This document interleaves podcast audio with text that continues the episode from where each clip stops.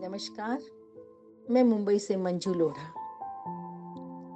पूरी ज़िंदगी निकल जाती है फरमाइशों के अनंत सागर में गोता लगाते हुए।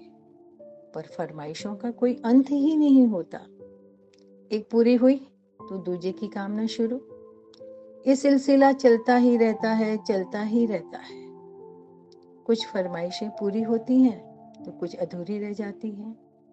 कई बार फरमाइशें ख्वाहिश बन, जुनून बन जाती हैं, जो अपने साथ बहुत कुछ तहस नहस कर देती है। फरमाइश कब, कहाँ, किससे करनी है, इसका विवेक होना बहुत ज़रूरी है।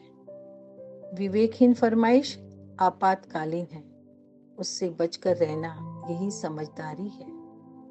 हमारी पूरी ज़िंदगी परिवार की फरमाइशें पूरी करते करते निकल जाती हैं, लेकिन इसमें हमें बहुत खुशी होती है।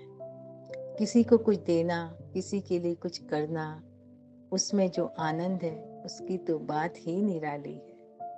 मैं समझती हूँ, दुनिया के समक्ष अपनी फरमाइशें क्यों रखूँ? रखूँ तो अपने ईश्वर के सामने रखूँ। क्यों न उसके दरवाजे पर सिर झुकाऊं? वही तो करेगा, मेरी सारी फरमाइशें पूरी। और माध्यम होंगे माता पिता भाई बहन बच्चे, सखी, सहेलियाँ। अनजानों से कभी फरमाइशें मत करना। अपनी फरमाइशें पूरी करिए, पर उसके घने जंगल में खो मत जाइए। कुछ ऐसा करें कि आपकी फरमाइश आपका लक्ष्य बन जाए और आपका लक्ष्य सबकी कामना बन जाए, सबकी कामना बन जाए।